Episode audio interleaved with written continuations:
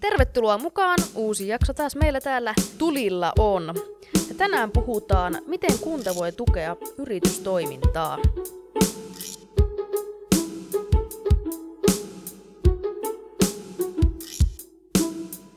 Tervetuloa mukaan tosiaan Mari Kemppainen tällä mikin toisella puolella ja ensimmäistä kertaa kuntavali ehdokkaana.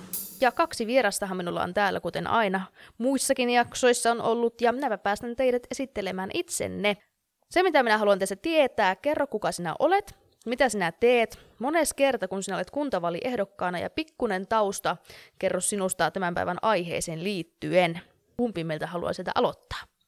Hei, minä olen tosiaan Fonseliuksen Päivi, toista kertaa ehdolla. Olen työskennellyt kondittorina 19 vuotta keskisuuressa yrityksessä. Perhepiirissä on yrittäjiä, yrittäjiä. Joo.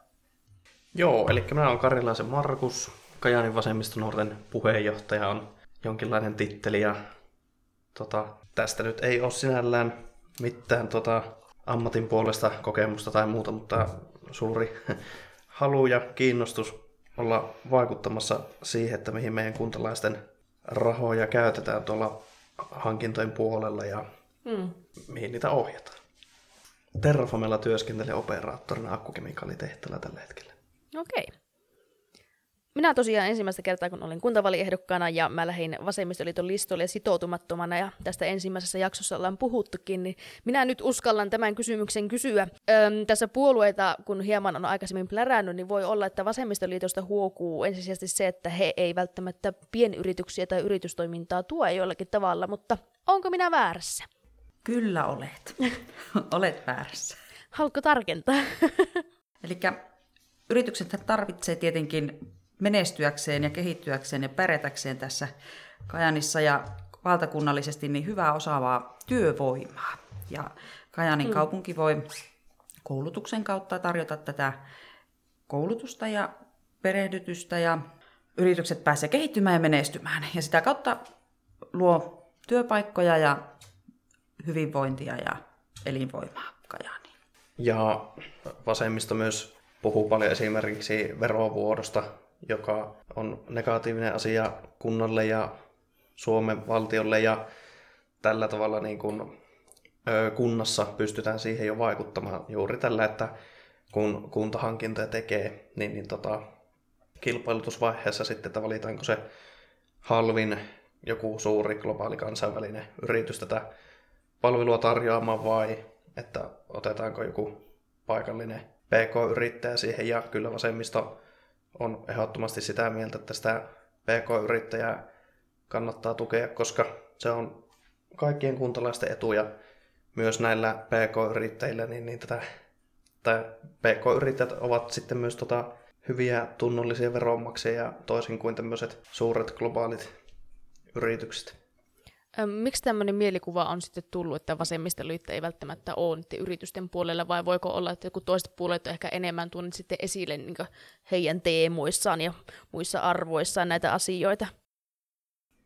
Ehkä vasemmistoliitto on aina semmoisena työväenpuolueena ajateltu, että se on työntekijöiden, ennen kaikkea työntekijöiden edun ajaja. Toki on myös sitä, mutta totta kai nämä kaksi kulkee rinnakkain ja yritykset luo työllisyyttä ja niin edelleen. Mm, että ne kulkee käsi kädessä. Kyllä. Kyllä. Virheellinen on semmoinen ajatusmaailma, että yrittäjät vastaan työntekijät. Että tuota... mm, joo, kyllä.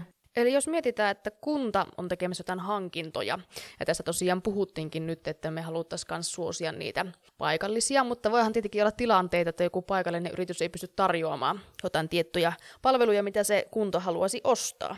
Eli jos tulee tämmöinen tilanne, että kunta on tekemässä erilaisia hankintoja, että he tarvitsevat jotain palveluita, mutta sitten jos käy näin, että se omassa kunnassa tai kaupungissa ei löydy semmoista palvelun tarjoaa, niin mikä tässä tilanteessa on periaate, miten kunta lähtee toimimaan sitten seuraavaksi? Kilpailut, kilpailutukset on aina avoimia, että sinne saa kaikki osallistua. Tietyt määreethän annetaan, mitä siellä kilpailutuksessa pitää täyttyä, että vaatimuksethan päättää kunta, mitä se työpaikan pitää niin sanotusti täyttää. Siellähän on laittesäädökset ja että siellä kaikki asiat tehdään oikein. Se on minusta semmoinen asia, mihin ehkä, ehkä sitten voisi vielä enemmän, enemmän mennä syvemmälle. Ehkä myös sieltä, niin kuin, nyt kun puhutaan tästä työnantaja-työntekijäpuolesta, niin kilpailutuksessa pitäisi ottaa huomioon, että miten siellä työpaikoilla esimerkiksi otetaan nämä lait ja tessit ja säädökset sitä henkilökuntaa kohtaan. Nämä asiat pitäisi paremmin nostaa niin kuin esille ja ottaa selville, että onko siellä kaikki asiat hyvin siellä työpaikoilla. Mm. Tällä hetkellähän niitä ei välttämättä saada aina esille. Voiko tämä ongelma ehkä tulla esille enemmän isojen yritysten kanssa vai sekä pienten että isojen? Sekä pienet että isojen. Tällä hetkellä työnantajat itse antaa sen lausunnon, että noudatetaanko heillä kaikkia lakeja ja säädöksiä ja maksetaanko palkat oikein, että onko, ovatko nämä kilpailutukset tasavertaisia. Joo. Että kenelle se kakku sitten menee. Okei. Okay. Osaatteko antaa jonkinnäköistä esimerkkiä, että minkälaisen hankinnan esimerkiksi kunta on tehnyt jonkun palvelun oston suhteen? Joku semmoinen, että mikä ehkä niin monelle kajanilaiselle on tuttu, mutta ne ei välttämättä ajatellut sitä pitemmälle. Siis tota, Kajanin kaupungin sivulta kun katsoo, esim. näitä on niin kuin, näitä hankintoja on älyttömän paljon ihan pienistä hankinnosta isompinkin hankintoihin, niin esimerkiksi tällaisia, että Kajaanin jäätelökioskipaikkojen vuokraus, ajoratamerkinnät, toimistokalusteet, digijulkaisut, ynnä muuta, ynnä muuta, ynnä muuta, niin, niin juuri tämän kaltaisiin hankintoihin tota, Kajaanin kaupunki pystyisi erittäin hyvin käyttämään paikallisia palveluntuottajia ja yrityksiä, ja sitten Kajanin pitäisi myös tota, selvästi näistä niin kuin, tuota, mainostaa ja tehdä yrityksille tietoiseksi, että tämmöisiä hankintoja kunta on tekemässä, että paikalliset yritykset sitten pystyisivät tuota, näistä tarjouksia tekemään. Mutta kuitenkin Kajanin kaupungin sivulta löytyy ihan tämmöinen lista, että... Kyllä tämä suhkot nopeasti löytyy tämmöinen lista näistä, mutta sitten tota, kuinka moni yrittäjä sitten tämmöisestä tietää ja että onko osaamista ja kokemusta mm. ja taitoa sitten tota, tehdä näitä tarjouksia, niin, niin kaupunki voisi tukea tässä yrittäjiä. Joo, mutta ihan mukava, että kuitenkin sitä pystyy niin käymään selailemassa, kun minulla ei ollut tietoa, että niin löytyy jonkun kaupungin sivulta tämmöisiä, että pystyy vähän tutkimaan, minkälaisia hankintoja on tulossa. Ja... Joo, kyllä, että on tällä kaupungilla niin jo pohja tälle, mutta tätä voisi vielä lähteä kehittämään ja mm. parantamaan entisestä. No siitä kuule Makke, kun sinut valittaa sinne kunnanvaltuustoon, niin sitten viemme asiaa eteenpäin. Kyllä. Puhuttiin siitä, että avoin kilpailutus kaikille on silloin, kun kunta hakee, tai kunta on tekemässä näitä hankintoja palveluiden suhteen. Mutta siinähän tietenkin on aika monesti, siis puhutaan rahasta, niin aina tulisi pieni semmoinen himo ehkä niin ottaa se halvin palveluntarjoaja, mutta tämä ei välttämättä ihan ole se paras vaihtoehto aina, niin mikäs, mitäs Makke on mieltä tästä? Joo, kyllä. Se just siinä ongelma monesti on, että saatetaan ottaa se halvin palveluntuottaja ja se saattaa, tota, siellä ei välttämättä nämä, mistä Päivikin aiemmin mainitsi, niin, niin tota, työntekijöiden olosuhteet on välttämättä parasta mahdollista laatua ja näin poispäin, niin, niin tota, siinä kuntapäättäjillä on vastuu tota, katsoa se, keneltä se palvelun tota, ottaa ja välttämättä, vaikka se tota, sillä hetkellä niin, niin ei olisi halvin ratkaisu, niin no nyt ei oikeastaan tätä voi käyttää tätä esimerkkiä vaan tämmöisessä aika ääriesimerkissä, että on joku iso kansainvälinen yritys versus sitten se paikallinen, niin mm. tämmöisessä tilanteessa, kun vaikka se paikallinen tai paikallisen hinta on sillä hetkellä korkeampi, niin, niin se pitkässä juoksussa kuitenkin tulee huomattavan paljon halvemmaksi juuri näiden verovuodon estämisen ansiosta. Joo. No tuossa tosiaan, kun sanoit sitä, että kunnan valtuutetut voi olla tässä niin avainasemassa näissä kilpailutusasioissa, eli onko näin, että jos kunta on tekemässä jotain hankintaa, niin tämä tulee käsiteltäväksi kunnan valtuustoon. Meneekö se aina näin? Ei mene, että siellä virkamiehethän nämä päätökset loppupelissä niin kuin tekee, Joo. kilpailutukset. Että niin kuin me voidaan antaa ne määrät ja raamit sille, mitä näissä hankinnoissa otetaan huomioon. Okay. lähtisin sitä kautta sitä Osaatko antaa tuohon vielä tarkempaa niin esimerkkiä? No, no esimerkiksi tämä paikallisuus ja, ja eettisyys ja toki sitten lain kautta tulee jo, on ihan kuntahankintalaki, joka sitten määrittelee tiettyjä asioita, mitä siellä pitää ottaa huomioon ja miten se pitää mennä. Että lakien, lakien puitteissa se pitää kuitenkin heidänkin toimia, jotta ne menee niin oikein. Mm-hmm. Kajanin kaupunki voisi yrittää paikallisia yrittäjiä avustaa, auttaa saamalla asiakkaita tietenkin. Että markkinointi mm. Kajaanin kaupungin verkkosivujen kautta, yritysten yhteistietoja, ja, ja tota, sitä kautta edistää. Ja tietenkin tapahtumat on, sitten kun tämä korona, mm. sitten kun paluu normaaliin, niin voidaan järjestää kaikkea, joka saa porukkaa liikenteeseen ja sitä kautta myöskin sinne yrityksiin sitä liikevaihtoa aina pikkaseen. Mm, kyllä. Vielä palatakseni niihin hankintoihin, niin sitten kun kunta niitä tai kaupunki niitä hankintoja tekee, niin sitten myös öö, niiden valvonta, että se on myös sitten kohdalla ja sen jälkeen kun se hankinta on tehty, niin myös valvotaan, että palvelu, mikä on tilattu, niin, niin siellä myös noudatetaan niitä pelisääntöjä, mitä silloin hankintahetkellä, mistä ollaan sovittu. Tämä on myös sellainen tärkeä ja sitten, että esimerkiksi, että pysytään niissä budjeteissa, mitä ollaan sovittu ja näin poispäin, että kuitenkin niin kuntalaisten rahoista on kyse, niin, niin Mm, kyllä. Eli ei voi tehdä, että teemme tämmöisen hankinnan ja sitten jätetään kaikki herran huomaa ja katsotaan kyllä. lopussa mikä tilanne. niin- Joo, sit unohdetaan koko homma ja toivotaan, että jospa se nyt menisi niin kuin pitäisikin, niin, niin tota, Kuntahankinnoissa pitäisi enemmän korostaa hankintojen pilkkomista, jotta myös useampi yrittäjä pystyy samaan tarjouksen vastaamaan. Esimerkiksi kala on sellainen, järvikalan saanti on hyvä esimerkki siitä, että yksi tuottaja ei välttämättä pysty naaraamaan sitä kalaa niin paljon sieltä järvestä, että sitä kaikille riittäisi, vaan otetaan useammalta toimijalta näitä tuotteita tai palveluita. toi kaupungin vuosittain olevat hankinnat on noin 80 miljoonaa euroa ja siitä oli 40 miljoonaa palveluita, 20 miljoonaa tavarahankintoja ja sitten 20 miljoonaa investointeja. Mutta investoinnit niin, niin on kuitenkin merkittävä rahamäärä ja merkittävä tota, niin kuin yritysten toiminnan kannalta ja työllisyyden kannalta, niin ö, tässä kun kaupunki ei näitä investointeja tietenkään pysty yksin tekemään, niin kaupunki voi vahvasti niin kuin ohjata ja informoida ja kertoa yrityksille näistä investoinneista. Ja tässä tavallaan niin kuin yritysten olisi hyvä niin kuin yhteistyössä ottaa näitä investointeja vastaan. Ja no tavallaan ne yritykset keskenään joutuu silloin sillä vähän niin kuin tekemään sopimuksia tai päätöksiä, että miten he pystyisivät niin kuin parhaan mahdollisen tarjouksen tekemään kaupungille näistä investoinneista, jolloin koko kaupunki hyötyy tästä, että siitä hyötyy yritykset, työntekijät, Kajaanin kaupunki. Niin, eli rohkaistaan yrityksiä tekemään keskenään yhteistyötä näihin hankintoihin. Eikä käytännössä mm. oleteta, että niin yritykset odottaisivat valmiina, että nyt heille nakataan pallo, vaan he voisivat itsekin keskenään vähän mietiskellä Kyllä. ja työstää asioita. Ja pystyisivät sitten va- vastaamaan isompiinkin kilpailutuksiin ja investointihankkeisiin sillä, että tekevät keskenään yhteistyötä. Se on kaupungille helppo helppo valinta. Sitten, että ovat siellä samalla viivalla sitten ulkopuolisten, ulkopaikkakuntalaisten yritysten hmm. kanssa. Aikaisemmissa jaksossa on myös tullut eri aiheiden tiimoilta se, että niin miten paljon pitäisi tehdä yhteistyötä. Ihan sama, että mikä asia on kyseessä tai mikä ala tai mikä on pointti, mistä ollaan puhuttu silloin, mutta se yhteistyö.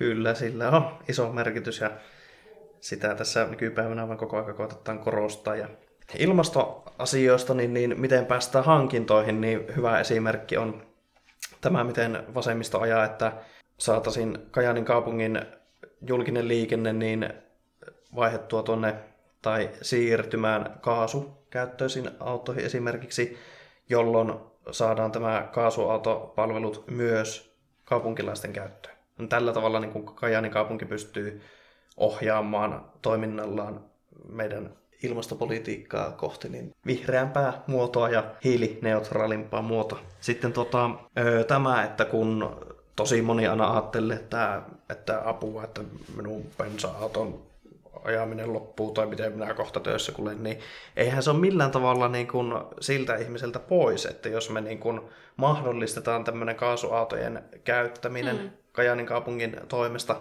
niin, niin ei se sitä tarkoita, että meiltä nyt kohta yksityisautoilu viedään tai näin, että niin, ei se ole hullu ajatus minun mielestä, että se on joko tai, että me ajetaan joko kaasuautolla tai dieselillä tai bensalla, tai että meillä on hyvä julkinen liikenne tai ja ei yksityisautoilua ollenkaan, että ei missään nimessä. Joku kaunis päivä näin voi olla, mutta kyllä, ei kyllä, kyllä, siihen, kyllä siihen tähdätään, mutta ei sitä tehdä niin kuin tällä tavalla yhdessä yössä sormia napsattamalla, että eihän siinä ole mitään järkeä. Niin, mehän eletään täällä pohjoisen kylmässä ilmastossa ja on, on todella haastavaa kaasu, kaasuautoilla ja sähköautoilla vielä ehkä toimia, että meillä ei ole yksinkertaisesti tankkausta kalatauspisteitä siinä määrin, että se olisi niin kuin mahdollista. Toki suuret suunnitelmathan on, että tulevaisuudessa se on sähkö, millä sitä liikutaan. Aika näyttää, miten se kehitys sitten sähköautojen kohdalta menee. Pari autonvalmistajaa on jo sitoutunut, että eivät 2030-luvun jälkeen tee muuta kuin sähköautoja. Että sen väistämättä meillä on jossain vaiheessa eessä se, että, että se on joko kaasu- tai sähköauto. Se on vaan fakta. Mm. Mutta kaikkehan, ainahan se muutos on kipeää. Aina, aina kun jotain normaalista poikkeavaa, niin ottahan se oma aikansa. Mutta kyllä, ja sitten kyllä se Kajanin kaupunkihankinnoissa on, niin kuin, että ei se, no sitä mitä tuossa aikaisemmin sanoin, että ei se ole siitä niin kuin keneltäkään pois, jos sitä kaasu, kaasuautoilua vaikkapa halutaan ruveta niin kuin kannattamaan ja sinne päin ohjaamaan, niin, niin kyllähän se kuluttaja kuitenkin se oman valintansa tekee, mutta että jos kaupunki tähän suuntaan ohjaa, niin minun mielestä se on vain hyvä asia. Ja sehän on myös palvelua, se kaasu, kaasutankkauspiste, mitä toivottavasti tänne saadaan ja, ja onkin. Ja, ja tuota, etelässähän on jo sähköbusseja toiminnassa siellä koeajossa ja miksi ne ei toimisi täällä, jos sielläkin. Ja toki mm. sellaiset ihmiset, jotka eivät pitkiä matkoja ajan, niin näähän toimii vallan mainiosti Kyllä. kaupunkiajoissa ja lyhyemmällä että, että pääasia, että osa näistä voitaisiin tehdä ympäristöystävällisemmin. Eli ehdolla olette molemmat kunnanvaltuustoon nytten. Mitkä teillä olisi pari pointtia, mikäli teet sinne valitaan, niin mitä haluaisitte lähteä ajamaan eteenpäin? Joo, minä haluan ainakin pitää nämä kainuulaiset elintarviketuottajat mukana kilpailutuksissa, että heidän painotetaan tätä paikallisten yritysten käyttämistä. Joo, mä itse olen lähtenyt aika lailla niin opiskelijat edellä kampanjoimaan ja näen sen, että tota, Kajani saadaan, tai Kajania saadaan elävöitettyä sillä, että tänne tota, saadaan haalittua opiskelijoita ympäri Suomea ja sitä kautta kun saadaan opiskelijoita, niin saataisiin ne opiskelijat vielä jäämään Kajaaniin ja mm. saadaan myös niitä yrityksiä ja palveluita ja hyvinvointia ja sitä kautta kaikille kajanilaisille tota parempi kaupunki elää ja olla. Osaatko sanoa jotain vahvoja pointteja vaikka kunnan puolelta, mitä he voisivat tehdä, että nämä nuoret sitoutu sitten? Öö, no esimerkiksi just tämmöinen, no ensivaikutelmahan on hyvin tärkeä, niin jo se, että kun se opiskelija tänne Kajaaniin tulee, niin minkälaiset sillä on tota, mahdollisuudet vaikkapa asumiseen, hinta esimerkiksi vaikuttaa paljon ja niiden asuntojen kunto ja laatu, tämmöiset asiat esimerkkinä. Ja... Kolmen lapsen äitinä ja ihan paljasjalkaisena kajanilaisena, niin pidän erittäin tärkeänä, että päivä, päivähoito palvelee tämän päivän työelämää, hmm. että sinne lapsen saa hoitoon ja on joustavuutta siinä suhteessa päiväkodeissa. Lapsilla on, lapsille on tarjota harrastusmahdollisuuksia täällä ja toki hyvinhän täällä Kajanissa onkin niitä.